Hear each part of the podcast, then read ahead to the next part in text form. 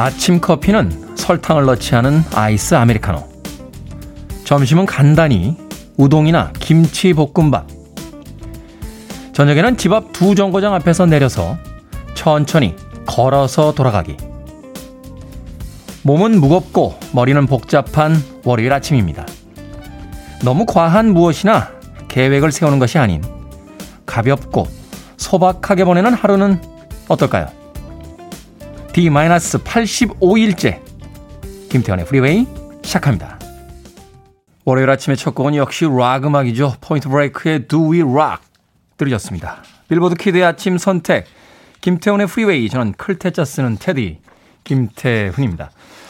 오육삼칠님, 아침 햇살이 참 좋습니다. 햇살에 감사합니다 라고 삶의 찬사를 보내주셨습니다.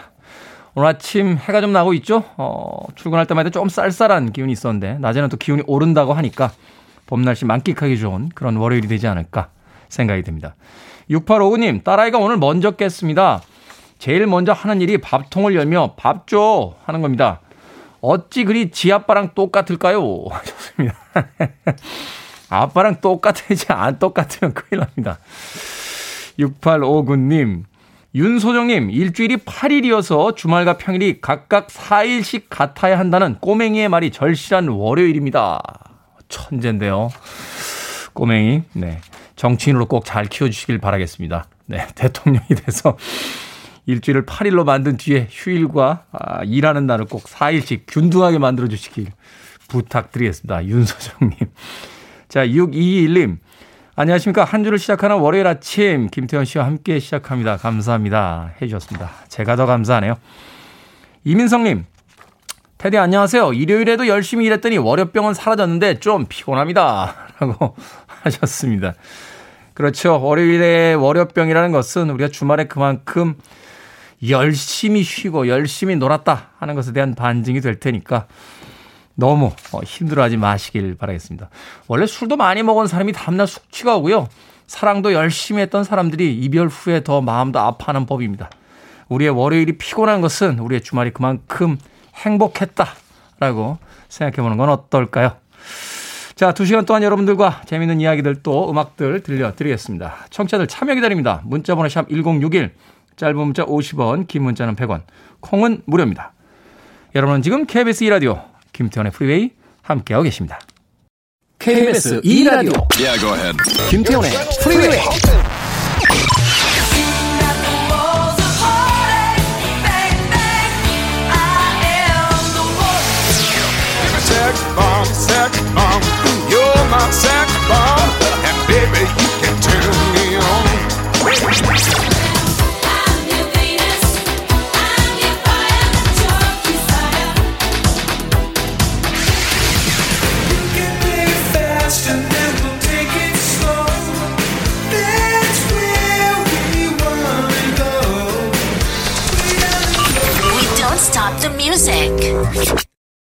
Swing House Easter의 Waiting Game 들으셨습니다.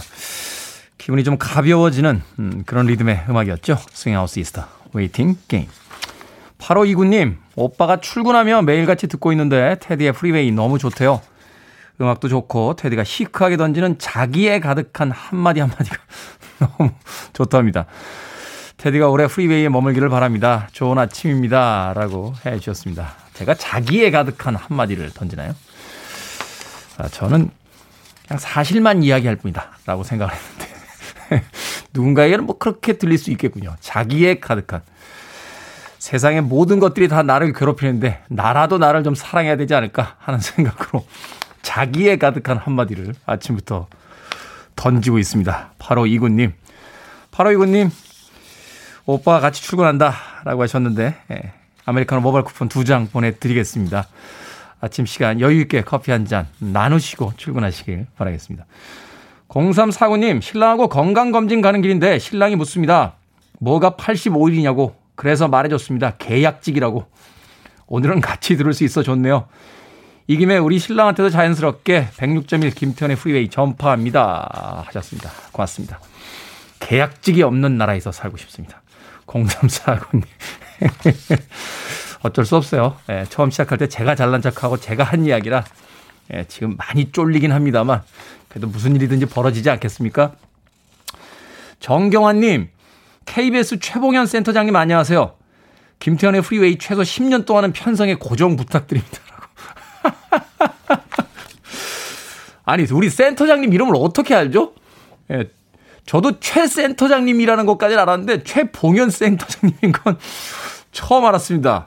예, 정경환님, 와 대단하신데요. 감사합니다. 예, 정경환님 천국 가실 거예요. 어, 누군가를 위해 이렇게 열심히 예, 봉사해 주시는 분들 저는 천국 갈 거라고 믿습니다. 팔이사삼님, 테디님 반갑습니다. 오랜만에 문자합니다. 테디님, 어떻게 영어 공부를 해야 영어를 잘할 수 있을까요? 딸이 토요일날 국가직 공무원 시험을 쳤는데 영어 때문에 망쳤다고 오늘 아침에 쿠팡 알바 가네요. 용돈을 조금 벌어서 다시 영어 공부한다고요. 조금 가르쳐주세요. 딸을 마음도 타고 정답도 못 주는 엄마 마음도 탑니다. 라고 하셨습니다. 제가 다른 상담은 좀 하는데요. 공부를 못하는데 어떻게 되냐. 이 상담은 좀 힘듭니다. 이런 건 되게 공부를 잘하는 사람들이 해주는 거 아닙니까? 저 영어 정말 못했습니다. 외국 회사를 제가 팔 년이나 다녔는데 전 세계에 있는 외국계 회사 직원 중에 제가 영어를 제일 못했어요.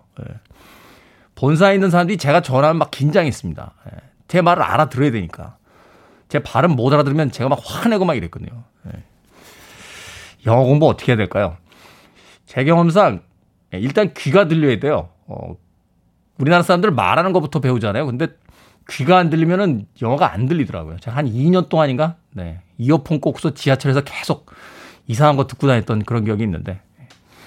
그리고 나서도 잘 안 들립디다. 예. 그리고 또 한동안 공부 안 하면 또 안 들리고. 팔이사삼님, 영어 공부를 어떻게 했으면 잘할 수 있겠느냐라고 물어보셨는데 답을 모르겠어서 치킨 한 마리로 때우겠습니다. 치킨 한 마리 보내드립니다. 따님과 같이 나누시면서 네, 힘내라고 해주시길 바라겠습니다. 네, 영어 공부를 잘 못해도 케이비에스의 간판 디제이가 될 수 있다고 꼭 알려주시길 바라겠습니다. 제가 간판 맞죠? 네, 저는 제가 간판이라고 생각합니다. 자, 노원희 님이 신청곡을 합니다. 비치 보이스, 코코모.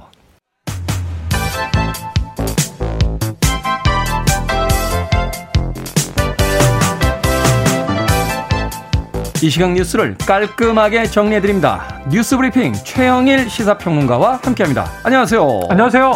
어제 현충일 추념식에서 네. 문재인 대통령이 병역문화 폐습에 대해서 사과를 했습니다. 네, 어제가 육십육 회 현충일이었고요. 네.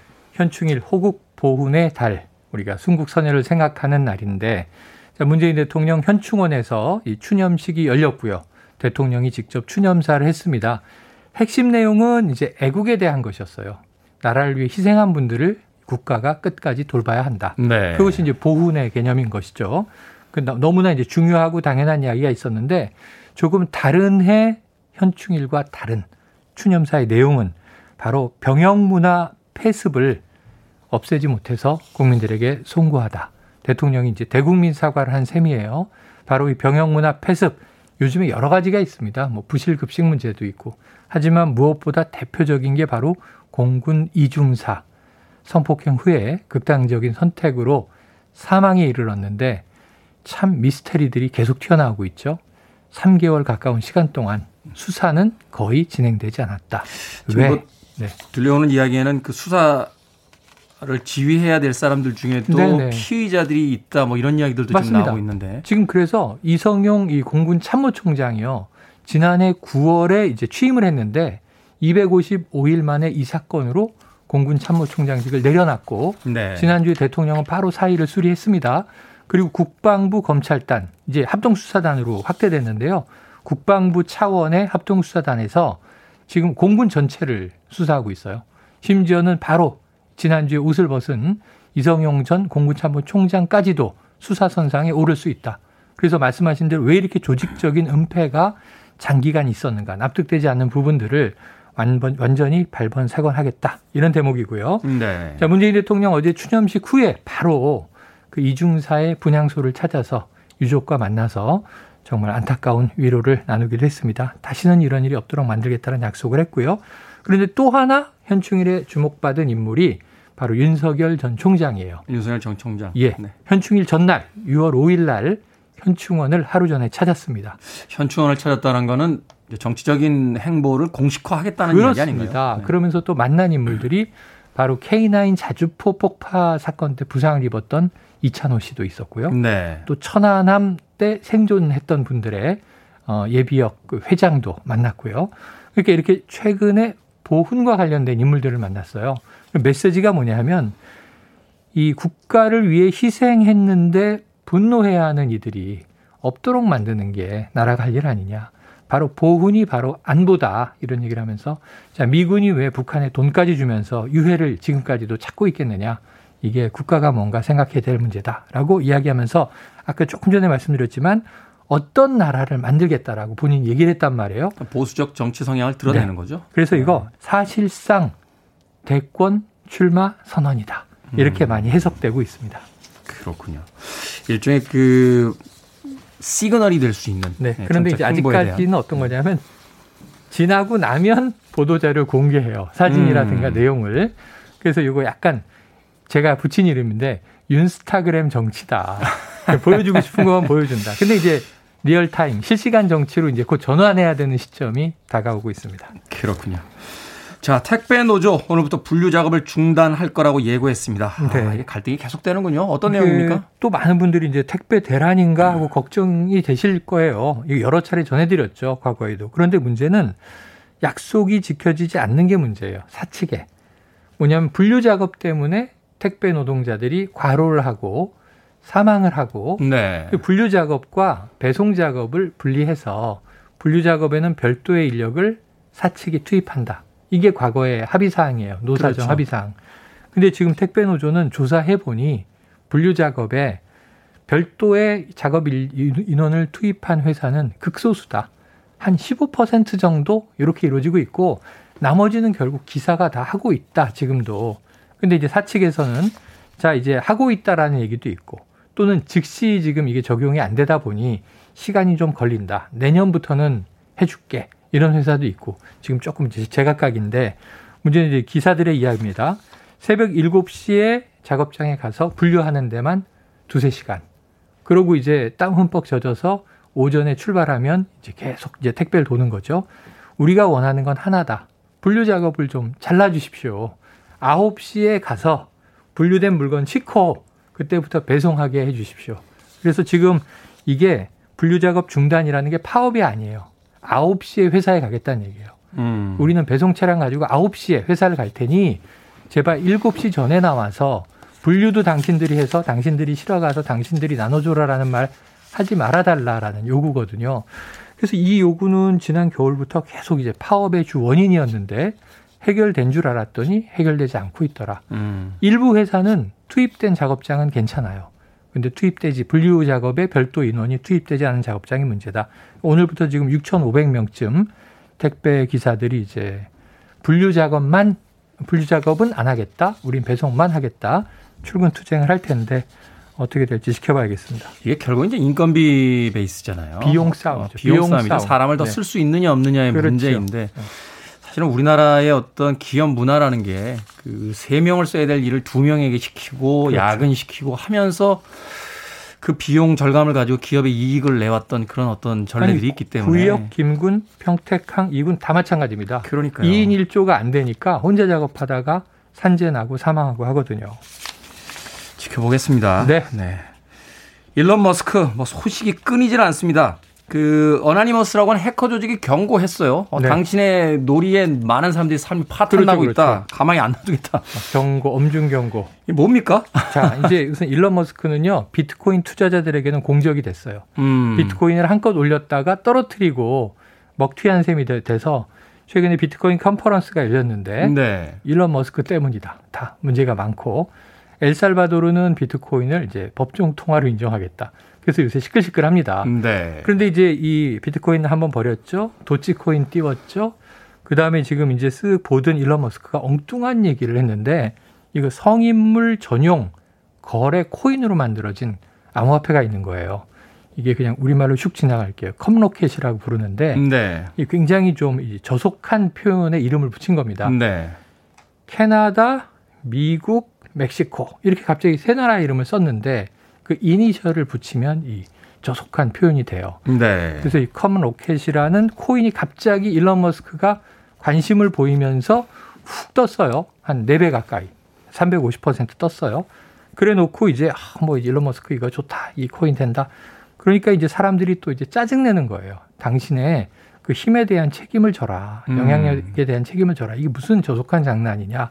이런 와중에 이 세계적인 해커 조직 어나니머스가 공식적으로 일론 머스크에게 당신은 부자고 놀이를 즐길지 모르지만 수백만 명의 사람들이 당신 때문에 피눈물을 흘렸다. 우리가 가만두지 않겠다. 기대하라. 이렇게 짠 끝났어요. 지금 경고가. 어, 그 저도 어제 동영상으로 네. 봤는데 그 브이포 밴드타에 나왔던 아, 네, 영화의 한 장면이에요. 가이 피어스 네. 가면을 쓰고 나와서. 아 네. 지금 이게 해커 조직을 이렇게 응원할 수도 없고 불법 조직이니까. 그렇죠. 근데 또 일론 머스크는 참 요즘에 밉상이고 아 이거 어떻게 해야 될지 모르겠네요. 네. 이게 참 두고 봐야 될 것 같습니다. 일론 머스크도 지금 약간 쫄깃쫄깃할 것 같은데요. 이거 반응이 아직 안 나왔어요. 워낙 나오겠죠. 만만한 조직이 아니기 때문에. 음. 자, 오늘의 시사 엉뚱 퀴즈 어떤 문제입니까? 네, 앞서 일론 머스크의 한마디에 요동치는 코인 시장 소식 전해드렸고요. 이 말 한마디가 이렇게 일파만파 되는 걸 보면서 논쟁이 하나 떠오릅니다. 부먹파냐, 찍먹파냐. 이게 참 별거 아닌데 전쟁이에요, 전쟁. 그렇죠. 오늘의 시사 엉뚱 퀴즈. 자, 부먹파와 찍먹파. 논쟁의 중심인 이것은 쫄깃한 찹쌀, 또 매콤한 사천, 새콤달콤한 광동식 등 여러 개 버전이 있습니다. 요즘 또 마라탕집 가니까 다른 이름으로 부르죠. 이것은 무엇일까요? 일 번 편육, 이 번 탕수육, 삼 번 오향장육, 사 번 양두구육. 정답하시는 분들은 지금 보내주시면 됩니다. 재미있는 오답 포함해서 총 열 분에게 불고기 버거 세트 보내드리겠습니다. 부먹파와 찍먹파를 싸우게 하는 이것은 무엇일까요? 중국집에 가면 이거 먹어야죠. 자, 아. 일 번 편육, 이 번 탕수육, 삼 번 오향장육, 사 번 양두구육 되겠습니다. 문자번호 샵 일공육일, 짧은 문자 오십 원, 긴 문자 백 원, 콩은 무료입니다. 뉴스브리핑 최영일 시사평론가였습니다. 고맙습니다. 고맙습니다.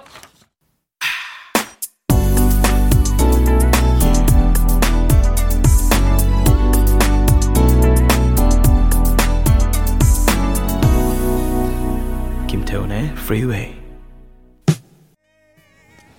목소리가 정말 멋지죠. 윤영범님의 신청곡으로 띄워드린 퀸시 존스 피처링 제임스 잉그램 one hundred ways 들이었습니다. 자, 오늘의 시사 엉뚱 퀴즈. 대한민국을 부먹파와 찍먹파로 나눈 이것은 무엇일까요? 정답은 이 번 탕수육이었습니다. 탕수육. 최지윤님, 탕수육. 저는 찍먹파인데 묻지도 않고 그냥 부어버리는 사람 나빠요. 라고 하셨습니다. 누굽니까 도대체? 예? 탕수육에 나왔는데 묻지도 않고 부어버리는 사람. 최소한 물어는 봐야 될 거 아니에요. 마음의 준비는 좀 해야 될 거 아니에요. 예? 저도 찍먹파입니다. 예. 찍어먹는 게 깔끔하죠. 사공삼공 님, 이 번 탕수육이요. 저는 그래서요 깔먹해요. 소스를 먼저 깔고 아래는 부먹, 위에는 찍먹처럼 먹을 수 있게. 이야, 이 절충형인데요. 괜찮네. 그러니까 소스를 밑에다 미리 깔고 그 위에다가 이제 탕수육을 이렇게 놓으면 맨 밑에는 이제 부먹이 되는 거고 맨 위는 또 찍먹으로 먹을 수 있다. 아, 이게 이럴 일입니까? 에? 탕수육 하나 먹는데. 온, 온 지혜를 전 국민이 다 짜내야 될 만한 일인가요, 이게? 이공일삼 님, 소유욕. 찍먹, 부먹 둘 다 포기하지 못하고 둘 다 먹고 싶은 마음에 항상 고민합니다. 라고 하셨고요. 이효정님, 정답은 혈육입니다. 피를 나눈 형제끼리도 갈리는 취향. 저는 부먹, 동생은 찍먹. 하지만 진정한 승자는 그럴 고민 중에 하나를 더 먹는 우리 아빠. 라고 하셨습니다. 그렇죠. 그 고민할 사이에 하나를 더 먹는 분이 승자죠. 아빠가 승자네요. 이효정님. 이육일 님. 네, 정답이고 오답이고 없습니다. 처음인데 테디 햄버거 좀 줘요. 라고 그냥 강짜를 부리셨습니다. 탕수육 좋아합니다. 저도. 예. 예전에 언젠가 그 후배들하고 이렇게 그 중국 음식점에서 식사를 하는데 음식이 충분한데도 제가 마지막에 탕수육을 또 시켰어요. 그러니까 동생들이 아니 형 음식이 많이 남았는데 왜 탕수육을 시켜? 야, 성공한 것 같지 않니? 음식이 충분히 있는데 탕수육을 또 먹을 수 있다는 건 우리가 성공한 것 같지 않니? 하면서 이만 원의 작은 행복을 누렸던 그런 그런 기억이 있습니다. 역시 예, 뭐 수많은 요리가 있습니다만 성공엔 탕수육이죠. 저는 그렇게 생각합니다. 자, 소개해드린 분들 포함해서요. 모두 열 분에게 불고기 버거 세트 보내드리겠습니다.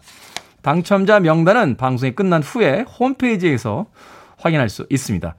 콩으로 당첨이 되신 분들은요. 방송 중에 다시 한번 이름과 아이디 문자로 보내주시면 모바일 쿠폰 보내드립니다. 문자번호 샵 천육십일, 짧은 문자 오십 원, 긴 문자는 백 원입니다. 자, 오늘 유월 칠일인데요. 이 유월 칠일이 아주 특별한 아티스트가 있습니다. 천구백오십팔 년 유월 칠일에 탄생한 바로 프린스라는 인물인데요. 흥미로운 것은 이 프린스가 그 워너뮤직과의 그 분쟁 때문에 자신의 이름을 버린 적이 있어요. 그래서 상징적인 기호만으로 자신을 표기했고, 그래서 사람들이 더 아티스트 formerly known as Prince, 프린스라고 불리웠던 아티스트, 이런 묘한 명칭을 사용하게 됐던 적인데, 그 날짜가 또한 천구백구십삼 년 유월 칠일이었습니다. 태어나고 자신을 직접 버렸던, 하지만 이미 세상을 떠난 불세출의 천재 프린스입니다. 천구백구십구.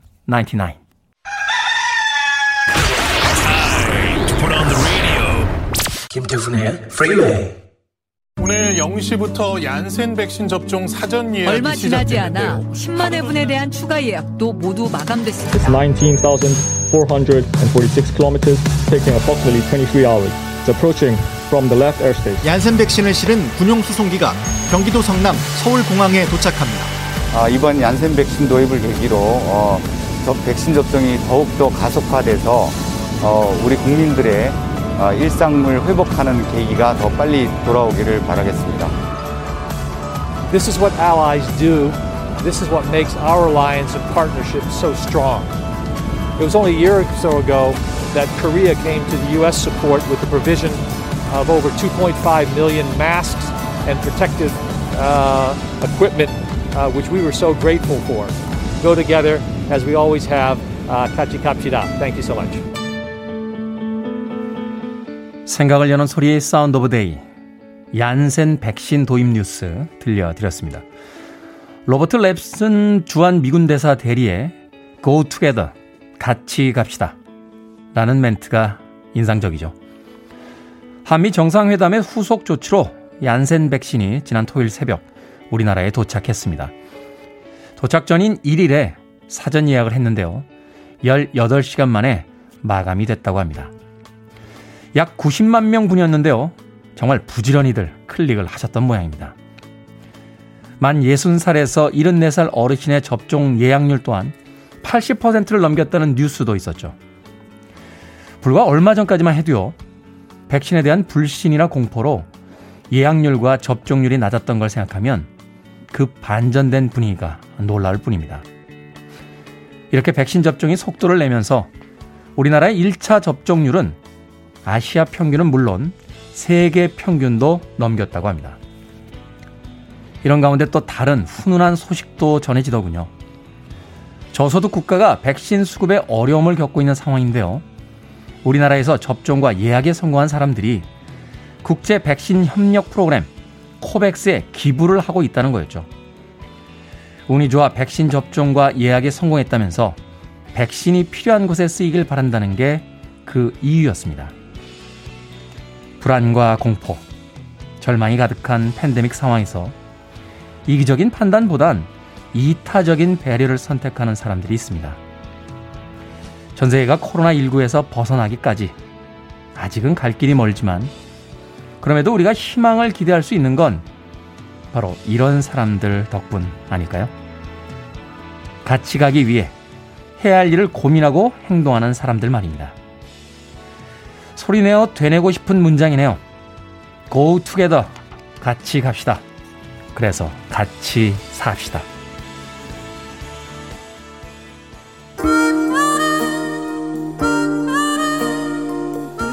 힘든 일을 겪어보면 누가 친구인지 알죠. Dionne Warwick and Friends.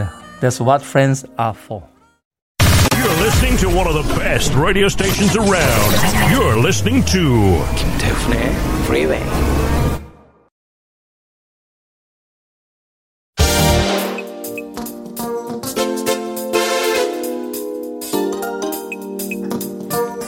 빌보드 키드의 아침 선택 케이비에스 이 라디오 김태현의 프리웨이 함께하고 계십니다. 일 부 끝곡입니다.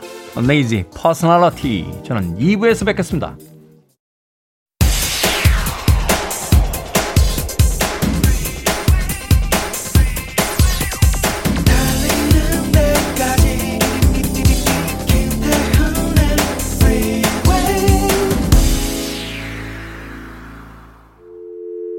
I need your arms around me. I need to feel your touch.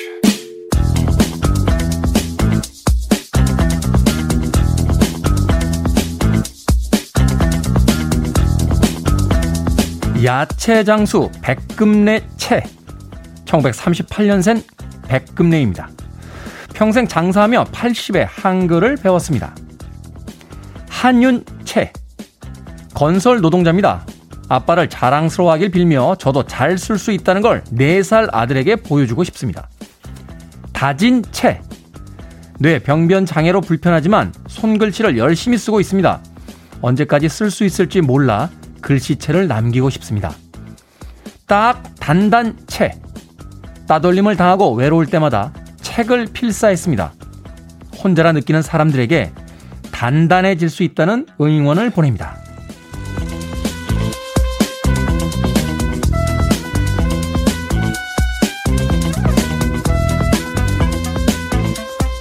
뭐든 읽어주는 남자, 오늘은 일반인들의 손글씨로 만든 한글 글꼴의 소개말을 읽어드렸습니다. 라디오라 글꼴을 보여드릴 수 없는 게 조금 아쉽긴 하네요. 글꼴 디자이너라는 직업 알고 계십니까? 말 그대로 글꼴을 개발하는 전문가인데요. 요즘은 일반인의 손글씨를 글꼴로 만드는 경우가 많다고 합니다. 한 포털 사이트에서는 한글날을 맞아 일반인들의 사용과 손글씨를 응모받기로 했습니다. 경상북도 칠곡군에서는 뒤늦게 한글을 배운 할머니들의 손글씨를 글꼴로 만들었는데요.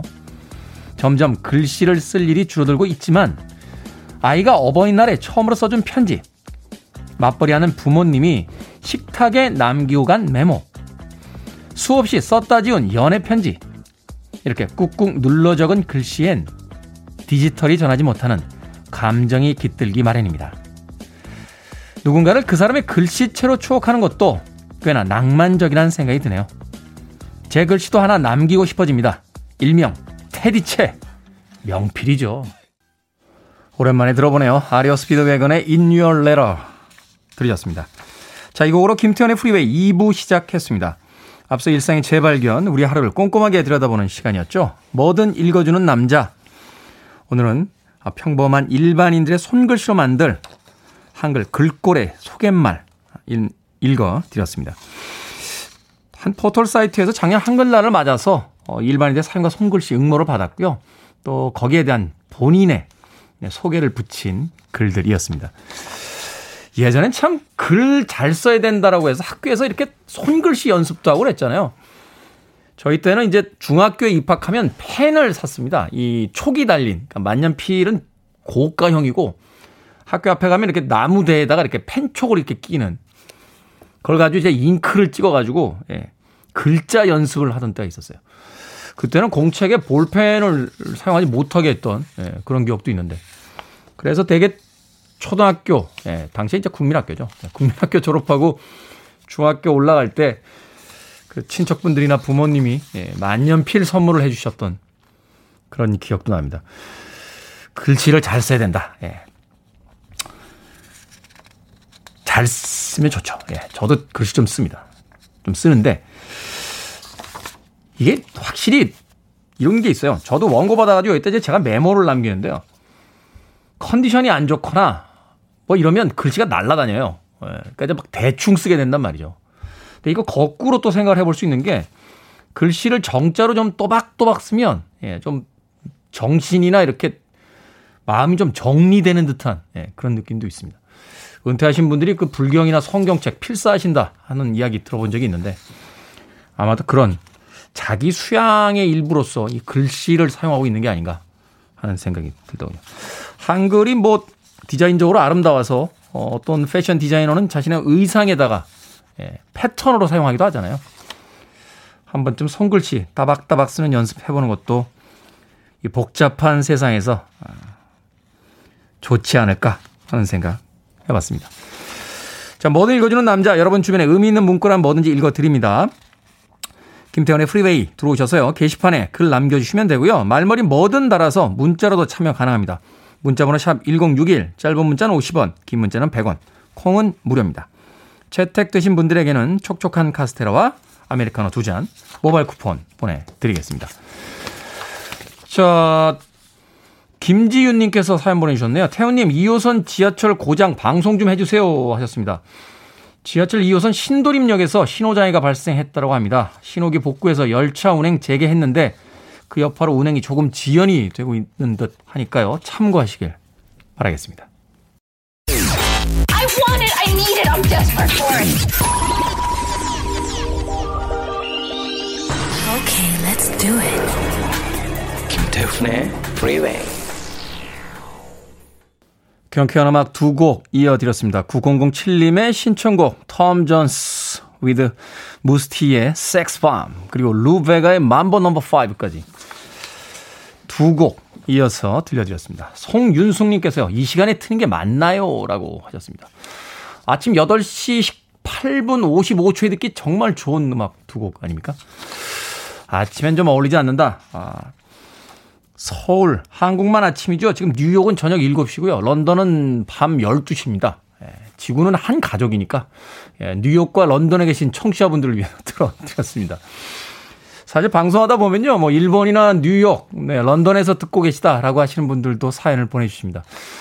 가끔은 그쪽 시간대에 맞춰서 음악을 틀어주는 것도 글로벌 방송을 지향하는 김태훈의 프리웨이의 또 적절한 선곡이 아닌가 하는 생각 해봤습니다. 아침인데도 기분 좋잖아요. 들썩거리면서 톰 존스, 섹스 팜, 그리고 루베가의 만보 넘버 오까지 두 곡의 음악 이어서 보내드렸습니다. 이이일칠님, 테디를 지키겠다고 한몸 불살라보겠다며 회의하다 프리웨이를 홍보한 직장 동료분이 자가격리에 들어가셨습니다. 아이고야. 테디가 보내줬다는 피자도 동료들과 같이 먹기로 했는데 피자는커녕 매일 아침 시간을 수다로 함께하던 분을 한동안 못 보게 생겼습니다 하셨습니다. 그러니까요. 어, 저도 자가격리를 해본 사람으로서 아, 이거 답답하죠. 예. 더군다나 최근에는 이 그 일 인 가구들이 많잖아요. 주거의 형태가 사실은 이제 원룸에서 사시는 분도 계시고, 예, 오피스텔에서 사시는 분들, 이런 분들 참 자가격리할 때 정말 힘들겠다라는 생각을 해봅니다. 그렇잖아요. 어, 이게 뭐, 거실도 있고 좀 건너방도 있어서 조그마한 공간이긴 하더라도 이리저리 좀 왔다 갔다 할 수 있는 그런 주거의 형태에서도 답답한데, 오피스텔 원룸에서 지금 자가격리 하시는 분들, 예, 힘내시길 바라겠습니다. 일일일칠님. 꼭 자가격리 끝나고 돌아오시면 사연 한번 보내주시길 부탁드리겠습니다. 구구이삼님, 얼마 전 두 아들이 취업이 안 돼 집에만 있다고 사연을 보냈는데요. 큰아들이 오늘 울산으로 면접 보러 갑니다. 응원 부탁드려요 하셨습니다. 처음에 좀 힘들게 출발하긴 합니다만 그럼에도 불구하고 꼭 본인이 좋아하는 일들 찾아내고 또 열심히 살 겁니다. 어머님의 이 그 마음이 아이들에게 전달이 돼요. 제가 사실은 중고등학교 때 엄청난 문제였거든요. 학교 선생님들이 정말 저를 너무너무 싫어하셨어요. 예전에 그 나이 먹고 나서요, 고등학교에, 저희 모교는 아닙니다만 다른 학교에 이렇게 특강을 갔는데 선생님들이 어 너무 팬이에요, 반갑습니다 막 하시길래 울컥해가지고요, 제가 제가 학생 때 좀 저를 좋아해 주시지 이제 와서 왜 저를 좋아하시냐, 괜히 엉뚱한 선생님들한테 그런 이야기를 했던 적이 있는데, 그때 저희 어머니가 참 고생을 많이 하셨어요. 예. 근데 지금에 와서라도 이렇게 사회생활 하는 거 보면요, 예, 부모님들의 마음이 어디 안 갑니다. 예. 지금은 뭐 이제 어머니가 저를 속을 새기시지, 예, 저는 어머니 속을 안 새깁니다. 예. 엊그저께도 저희 어머니가 연락이 와서, 야, 네가 사준 그 쇼파 말이야, 허리가 불편해서 안 되겠어. 어, 편안한 의자 하나 더 사줘야겠다 라고 하셔서 네, 또 예기치 않은 가게 지출이 생겼습니다. 어머님의 마음이 전달이 될 겁니다. 예, 힘내십시오. 이시진님, 늘 운전하면서 듣는 프리웨이, 오늘은 휴가라 집에서 뒹굴하고 있습니다. 테디 목소리 느낌이 확 다르네요. 오늘은 더 달달한 느낌입니다 라고 하셨습니다. 달달합니까? 이시진님, 마카롱 선물 세트 보내드리겠습니다. 달달함을 한번 제대로 느껴보시길 바라겠습니다. 아, 콩으로 들어오셨는데요. 샵 일공육일로 다시 한번 이름과 아이디 보내주시면 모바일 쿠폰 보내드립니다.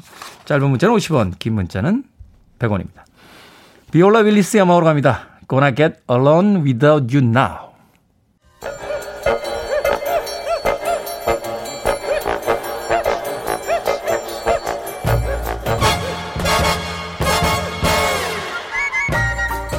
온라인 세상 속 촌철살인 해학과 위트가 돋보이는 댓글들을 골라봤습니다. 댓글로 본 세상.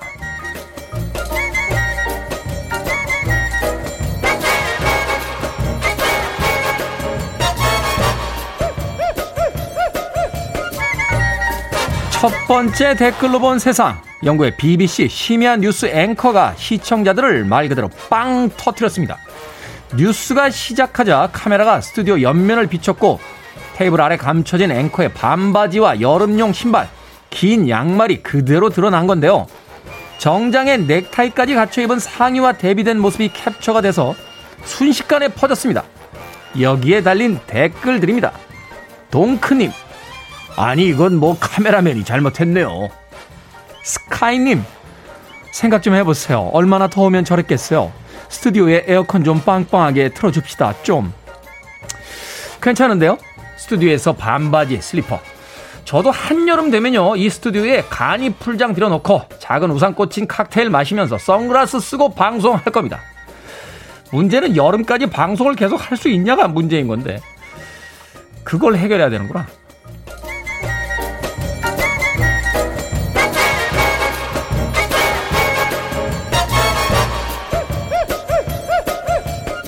두 번째 댓글로 본 세상.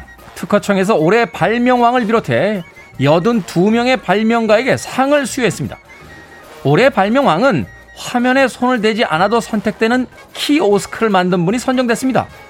키오스크에 적외선 카메라를 달아서 사용자의 시선과 손가락 움직임을 포착하는 건데요. 코로나십구 감염을 줄이는 데도 큰 도움이 될 거라고 예상됩니다.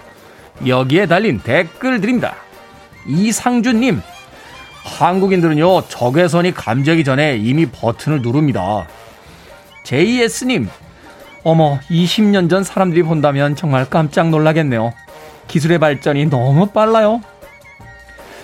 음성인식에 이제 시선만으로도 모든 서비스를 받을 수 있는 키오스크까지 정말 놀랍군요.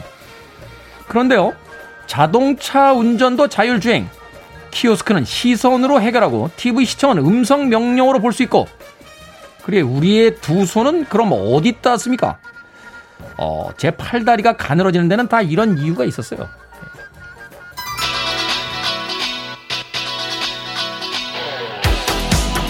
오이삼구님의 신청곡입니다. 쇼킹블루의 곡을 리메이크했죠. 바나나라마, 비너스.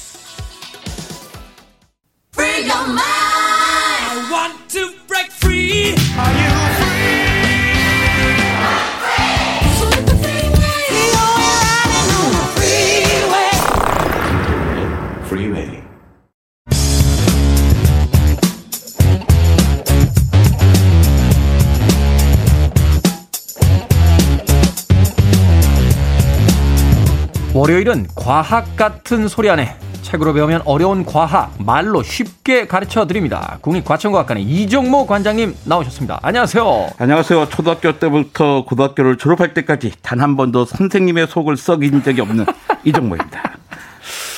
참, 그 학교 다닐 때를 이렇게 생각해보면 관장님과 제가 이렇게 한 공간에서 같이 방송을 하긴 쉽지 않은 관계인데요. 아, 근데 제 친구들이 다 그랬어요. 제 친구들이 다 김태훈 피, 어, 테디 같았습니다. 같이 잘 지내더라고요. 그러니까 원래 또 보완적 요소들이 있는 거 아니겠습니까? 네. 자, 최근에 오천 년 전에 이집트의 양조 시설이 발견됐다. 규모가 어마어마했다. 이집트 사람들 술 많이 마신 겁니까? 이거 어떻게 된 겁니까?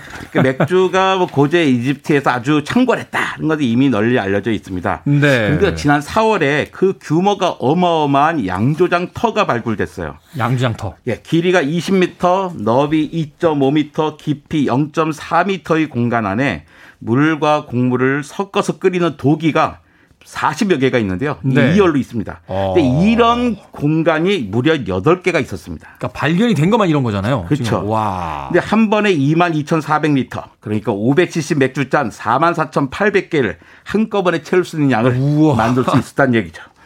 저도 예전에 어디 그 역사책 보다 보니까 이 이집트 사람들은 군인들한테 봉급을 맥주로 줬다는 그 기록도 있더라고요. 그만큼 맥주에 열광했다라고 하는 건데 규모도 엄청난데 이게 그냥 단순히 먹고 즐기는 용도였을까요? 고대 이집트 왕국에서는 제물로 바치는 의식에 맥주가 사용됐다는 증거가 있어요. 아... 이 정도 규모라면 아마도 파라오의 장례시설에서 제례 때 사용됐던 것으로 보입니다. 아, 신에게 바치는 어떤 제사의 일종으로서 또 그 제사에 참여한 사람들과 나누는 형태로서 맥주를 마셨다. 맥주가 이집트에서 처음 만들어진 건가요, 그러면? 그러니까 딱히 어디가 처음이라고 말하기는 어렵잖아요. 근데 발효 원리는 몰라도 발효 네. 시, 발효를 시키는 일은 뭐 어렵지 않으니까요. 그러니까요. 심지어 오랑우탄도 두리안을 일부러 으깨어서 내버려 두었다가 쿰쿰한 냄새가 나면 그 집을 핥아먹기도 합니다. 아, 그렇군요. 하지만 우리는 기록으로만 따지잖아요. 그렇죠. 기원전 사천 년 전쯤에는 보리빵이 주식이던 수메르에서 맥주를 마시기 시작했고요. 곧 양조장이 등장했습니다. 음. 술집이 생긴 거죠. 그렇죠. 당시 유적으로 보면 빨대로 맥주를 빨아먹는 모습이 보여요. 아, 빨대로 맥주를 빨아먹는다고요? 네. 아마 건더기가 많았기 때문이겠죠. 네네. 그러니까 바빌로니아의 함무라비 법전에는 맥주와 관련된 조항이 여러 개 있습니다. 맥주를 사고 팔 때는 곡물로 값을 치러라. 하지만 음. 외상 술값은 꼭 은으로만 받아라 하는 것도 아. 있고요. 술버릇 나쁜 사람에게는 술을 팔지 말라고 되어 있습니다. 그렇죠. 이집트에는 수메르 지역의 기록이 남겨진 지 한 천 년쯤 지난 다음인 기원전 삼천 년경에야 맥주가 전해진 것 같습니다. 아, 기원전 삼천 년경. 오, 어마어마하네요. 이 술의 역사가 거의 인류의 문명사하고 거의 흡사하다고 볼 수 있을 것 같은데 맥주를 비롯한 술에 대한 기록, 유적 어마어마하죠. 음... 이 술의 원리를 좀 알아보도록 하겠습니다. 아, 우리 이제 과학을 다룬 시간이니까 술의 해독 원리부터 알려주십시오. 왜 간밤에 술 드시고 오셔서 아침부터 이제 해롱해롱 하신 분들 계신데 어떻게 이 술이 해독이 되는 건지. 좀. 우리가 술을 마시는 이유는 향과 맛 때문이라기보다는 알코올을 섭취하기 위해서죠. 기분이 좋아지려고 먹는 거죠. 네, 네. 근데 알코올은 독이에요, 기본적으로요. 아. 알코올이 몸에서 빠져나가는 과정은 두 단계로 되어 있습니다. 알코올이 아세트알데히드가 되고 이게 다시 아세트산, 그러니까 초산이죠. 초산. 그러니까 식초의 성분이 돼서 몸으로 빠져나가는 거예요. 오. 그러니까 알코올은 독인데 이 독이 때문에 기분이 알딸딸하게 해대는 아주 기분이 좋은 독입니다. 몸에다 독을 적정량만 넣어서 알딸딸하게 기분이 좋게. 그렇죠. 네. 근데 마신 알코올은 위장과 소장에서 곧장 흡수가 돼요. 그러니까 간으로 갑니다. 근데 간에는 에이디에이치라고 하는 알코올 분해 요소가 떡하니 기다리고 있다가 에이디에이치는 알코올을 아세트알데히드로 바꿔주는데요. 음. 이 아세트알데히드가 알코올보다 훨씬 독성이 있어요. 이게 숙취의 원인이 돼서 머리를 아프게 하는 겁니다. 아, 이게 오히려 분해를 시켜서 머리가 아프게 한다. 그럼 이게 뭘, 뭘 해독을 하는 겁니까? 이게? 그러니까 몸은, 그러니까 간은 다 계획이 있어요. 그러니까 간에는 또 에이엘디에이치라는 알데히드 분해 효소가 있어가지고 에이엘디에이치가 아세트알데히드를 아세트산, 저 식초 성분으로 바꿔주고 아세트산 다시 물과 이산화탄소가 돼서 몸 바깥으로 빠져나가는 거죠. 아, 그러니까 일단 이 단계 분화를 해서 몸 밖으로 내보내기 위해서 네. 분해하는 과정에서 이제 숙취가 온다. 그렇죠. 그럼 몸에 에이디에이치하고 에이엘디에이치라는 성분이 있으면 술을 계속 마실 수 있는 겁니까? 그럴 수 없죠. 제일 중요한 효소는 간에 그 강한 독성을 띠는 아세트알데히드를 분해하는 에이엘디에이치인데요. 네. 우리 간도 한계가 있는 거예요. 어느 순간 에이엘디에이치가 충분히 생성되지 않으면 아세트알데히드가 간세포를 파괴하기 시작합니다. 아. 결국 지방간, 간경화, 간암으로 가는 거죠. 숙취가 왜 있겠습니까? 너 이런 식으로 하면 안 돼. 그만 자제해. 그러지 않으면 내 간이 망가져라고 신호를 주는 거예요. 그러니까 우리가 그 과음을 한다는 건 몸에서 이미 신호를 보내는데 그거를 의지력으로 이겨내고 마시기 때문에 문제가 생기는 거군요. 그러면 어느 정도는 알코올을 처리할 수 있습니까? 간이. 그래, 적정량의 음주. 간이 한 시간에 해독할 수 있는 알코올량은 칠, 팔 그램에 불과합니다. 칠, 팔 그램이요? 예. 근데 소주 한 잔에 들어있는 알코올이 십 그램이에요. 소주 한 잔이 십 그램? 한 잔에 십 그램이 들어있어요. 아. 한, 한 시간에 칠, 팔 그램 밖에 뭐, 해독을 못 하는데. 네. 그러니까 소주 한 잔만으로도 간이 한 시간 동안 해독할 수 있는 알코올량을 이미 초과합니다. 넘어간 거죠. 근데 뭐, 보통 각일병이잖아요. 각일병승. 네. 네. 그러니까 소주 한 병에 일급잔 정도 나오니까 네. 소주 한 병 먹으면 일곱 시간 동안 간, 간이 정말 열일을 해야 됩니다. 알코올 해독만을 위해서. 두 병, 세 병 드시는 분께는 제가 따로 해드릴 말씀이 없습니다. 그 백신 맞을 때도 이렇게 잘하면 우리 한국 사람들은 열 번 맞을 거 열두 번 맞잖아요. 네. 소주도 잘 따르면 여덟 잔까지 나옵니다. 아, 이게. 한 잔만 가지고도 한 시간 이상의 해독이 걸리는데 이걸 한 병 먹으면 일곱, 여덟 잔이니까 최소한 일곱, 여덟 시간 정도는 지나야 되는데 그게 또 안 그렇잖아요. 그래서 아침에 그토록 무거운 이제 머리로 출근을 하게 되는 거군요. 제가 소주 세 병을 마셨다. 그럼 하루 종일 간이 해독작용 하느라고 지쳐 있는 것 같지는 않거든요. 사실 두세 병 먹을 때도 있는데 그래도 오전 시간에 조금 이렇게 좀 잘 물도 마시고 막 좀 조정을 하면 오후쯤 되면 이렇게 술이 깨지 않습니까? 그렇습니다. 알코올을 처리하는 일 단계 요소 에이디에이치가 아직 처리하지 못한 채 남아있는 알코올이 있잖아요. 그렇죠. 이게 몸에 여러 배출구로 빠져나갑니다. 땀과 소변 같은 거죠. 참 정말 우리 몸이 대단해요. 만약에 에이디에이치가 알코올을 재빨리 모두 아세트알데히드로 바꿔놓았는데 에이엘디에이치가 제대로 활동을 하지 못하면 우리 몸이 어쩔 뻔했습니까? 아... 그러니까 에이디에이치가 좀 느리고 에이엘디에이치가 좀 빠르기 때문에 그나마 우리가 버티고 있는 거죠. 그렇군요. 이게 다 깼다고 생각했는데 깬 게 아니군요. 간은 계속 지금 해독작용을 하고 있는 거예요. 간은 바쁩니다. 간이 해야 될 일이 정말 많은데. 이게 근데 체질마다 어떤 사람은 잘 마시고 어떤 사람은 잘 못 마시잖아요. 이게 몸에 있는 어떤 뭐 성분 차이 때문에 생기는 겁니까? 그 사람들은 뭐 이것도 안 되면 뭐 되게 해라 노력하면 된다 그러는데요. 뭐 노력하지 안 됩니다. 네. 그러니까 에이디에이치와 에이엘디에이치를 만들어내는 능력이 사람마다 달라요.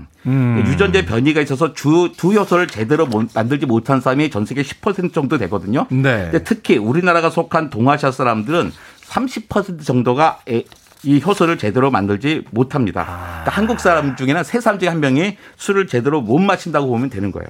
세 사람 중에 한 명은 술을 잘 못 마시는 체질인데 그거를 마셔 원샷 이러면서 다 먹고 나서 이 사람 말이야 아침에 그 술도 어? 숙취를 아직도 그, 그 체력, 체력이 그래도 되겠어 뭐 이런 얘기 해서 안 된다는 그렇죠. 거군요. 체력의 문제 정신의 문제는 아니죠. 알겠습니다. 음악 한 곡 듣고 와서 오늘 알코올에 대한 이야기 계속해서 나눠보도록 하겠습니다. 팔십 년대 맥주 광고에 등장했던 음악인데 아마도 어, 기억하시는 분들 꽤나 많을 것 같습니다.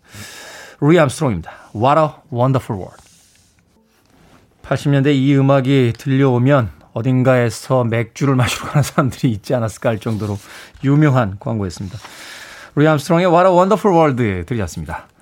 빌보드 키드의 아침 선택 케이비에스 이 라디오 김태현의 프리웨이. 오늘 과학 같은 소리 안에 국립과천과학관의 이정모 관장님과 함께 술에 얽힌 이야기 나눠보고 있습니다.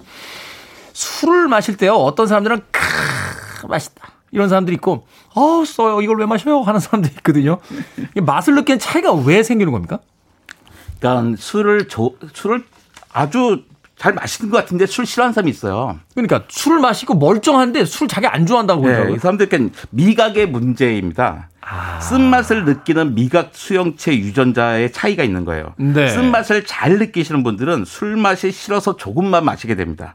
반대로 쓴맛을 잘 느끼지 못하는 유전자를 지닌 사람들이 술을 마실 때 달고 떫고 자극적인 부정적인 맛으로 느끼기보다는 달콤하고 시원한 긍정적인 맛으로 느끼게 돼요. 아. 이런 주관적인 느낌은 술 마시는 양과 횟수에도 영향을 주죠. 저는 술이, 술을 정말 맛으로 마시거든요. 네. 맛있어요.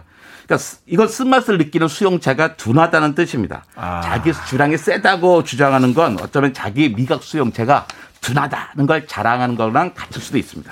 그렇군요. 예, 사실은 저도 약간 단, 단파거든요. 술이 달, 달다 그 느끼는 반데 미각 수용체가 적군요. 자, 술 마신 다음 날 해장하려고 해장술 마시는 분들 계십니다. 이게 진짜 효과 있습니까? 전 안 해봤어요. 해장술은 제가 먹어본 적이 없는데. 네. 숙취 해소에 대한 과학적 설명이 엄청나게 많습니다. 음. 이 설명이 많다는 건 아직 쓸만한 설명이 하나도 없다는 거랑 똑같습니다. 아, 그렇군요. 네. 그러니까 해장술에 대해서는 다 핑계일 확률이 높다. 네. 그렇습니다. 숙취가 오면요. 일단 쉬면서 반성하고 거듭할 일이지. 그걸 뭐 술로 해결해서는 안 되는 거예요. 어찌됐건 술이 다 안 깨 있어서 숙취가 있는데 거기다 또 술 먹는다는 건 몸에 좋을 건 없잖아요. 그럼요. 당연히 네. 술 먹으면 술 기운 때문에 숙취를 느끼지 못할 뿐이죠. 음, 그렇군요. 자, 술자리에서 많이 듣는 말이 있습니다. 많이 마시면, 자주 마시면 술도 는다. 이게 무슨 뭐 대단한 걸 하는 건 아닙니다만 정말 늡니까? 이게 과학적으로 맞습니까? 이게? 그러니까 술이 뭐가 좋은 거라고 노력까지 하면서 이렇게 늘어야 될까요? 노력해도 안 되는 게 참 많습니다. 술이 대표적인데요. 다만 술을 많이 마시면 간에서 비상조치를 취하는 효소가 있어요. 어. 그러니까 이 뭐 이상한 긴 이름의 효소가 있는데 이 비, 비상조치를 효소가 순간적으로 백 배까지 늘어나기는 합니다. 일단 아. 몸에 독이 들어왔으니까 그러니까. 해결하기 위해서. 네. 하지만 주량이 늘지는 않아요. 이거 매일 막 계속 끊임없이 맞아, 마셔야지만 유지되는 효소예요. 아, 바쁜 간에게 큰 고통을 주는 겁니다. 아. 술은 아무리 마셔도 늘지 않습니다. 말하면 이제 간을 자동차 엔지니어 생각하면은 갑자기 급가속을 하면서 막 무리하게 이제 이걸 쓰게 되는 거군요. 네. 그래서 왜 거리가 많이 탄 차들이 일찍 그 그 말하자면 이제 낡아버리듯이 간을 그렇게 쓰게 하면 이게 문제가 생기게 된다. 그렇습니다. 간은 할 일이 정말 많아요. 네. 술을 술 때만 있는 게 아니거든요. 그러니까요. 저는 근데요, 이렇게 술 한 잔 마시고 들어오면 이게 기억이 이렇게 가물가물한데 아침에 눈 떠보면 꼭 식탁에 아, 라면 냄비가 올라와 있어요. 저는 기억이 안 나는데 분명히 라면을 끓여 먹을 것 같거든요. 이거 왜 그렇습니까? 술 먹고 나서 집에 가면 이렇게 은근히 허기지고 배고파서 네. 술 먹을 때 안주를 그렇게 먹었는데도 불구하고 또 뭐 먹고 자잖아요. 그러니까 간이 하는 일이 아주 많다고 했잖아요. 네. 간은 정말 바쁜데요. 간은 술도 해독해야 되지만 포도당도 합성해야 됩니다. 그 네. 역할이 있는데 그런데 술을 해독하느라고 너무 바빠서 포도당을 합성할 틈이 없었어요. 그러니까 뇌에서는 포도당이 없다고 자꾸 비상신호를 보내는 거예요. 음. 그러니까 술 마시다가 꿀물, 설탕물 찾는 것도 비슷한 이치입니다. 예전에 예, 그 저희 아버지 세대들은 아침이라면 설탕물, 꿀물 그쵸. 다 드셔서, 예. 드셨잖아요. 저희 네. 아버지도 그러셨거든요. 예, 예. 그러니까 술을 마시는데 라면이 땡긴다면 술잔을 내려놓을 시간이 되었다는 뜻이에요. 아, 간이 무리가 돼서 지금 포도당을 못 만들고 그쵸. 있다. 그러니까 좋은 술을 마시다가 아니 그 비싸고 좋은 술 마시다가 왜 라면입니까? 아. 술의 품격을 지키기 위해서라도 라면 땡기기 전까지만 마시다 마시는 거로 해야 될 것 같습니다. 아, 벌써 이제 설명 속에서도 우리 그 관장님이 얼마나 애주가신지가 좀 드러나. 그 좋은 술을 먹다 왜 라면을 먹습니까라고 분노에 찬 이야기 해줬습니다. 아, 이 얘기 굉장히 인상적이네요. 그러니까 간이 알코올도 분해하지만 포도당도 만들어야 되는데. 술이 자꾸 들어가면 알코올 해독하느라고 다 영양을 써서 포도당을 못 만드니까 자기가 만들지 못하니까 야 바깥쪽에서 넣어! 라고 그렇죠. 자꾸 이제 탄수화물, 뭐 라면, 무슨 뭐, 뭐, 뭐, 무슨 밥 이런 것들을 자꾸 가져오라고 한다. 하긴 그러네요. 술 먹다가 갑자기 야 소고기 한우 먹으러 가자 이런 사람들은 못 봤잖아요. 떡볶이 먹고 라면 먹고 하는 이유가 포도당 때문이다. 결국 살이 찌는군요. 그거에 의해서. 네, 그렇습니다. 뇌는 또 포도당만 또 씁니다. 에너지원으로. 그렇군요. 술을 끊어도요. 이 금단 현상 때문에 술을 다시 찾는 사람들. 그런 분들 굉장히 계신 것 같아요. 뭐 그 정도까지는 아닙니다만 야 오늘 술 먹고 싶지 않냐 이러면서 술이 막, 막 이렇게 어제도 먹었는데 막 이렇게 술 당기시는 분들이 있거든요. 네. 과학자로서 팁을 좀 주신다면. 아, 이거 사실 마땅한 팁은 없습니다.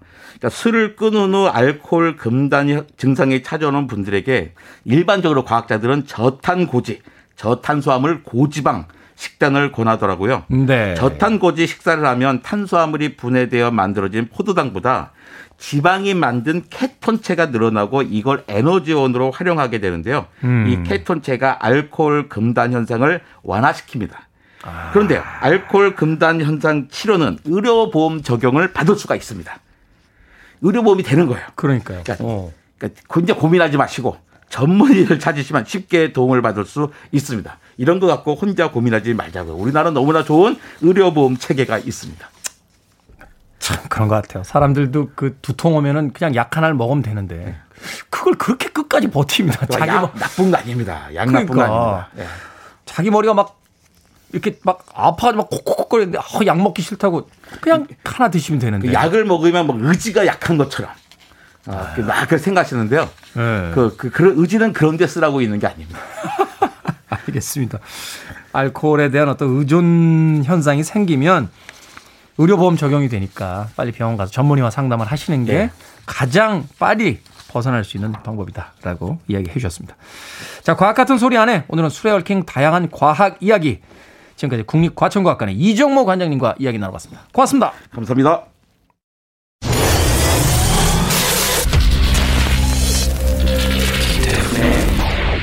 Freeway.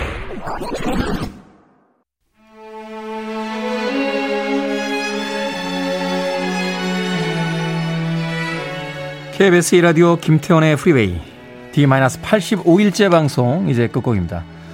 공팔일공님께서 신청해 주신 곡이에요. Damn Yankees, High Enough. 편안한 그리고 소박한 월요일 되십시오. 저는 내일 아침 일곱 시에 돌아옵니다. 고맙습니다.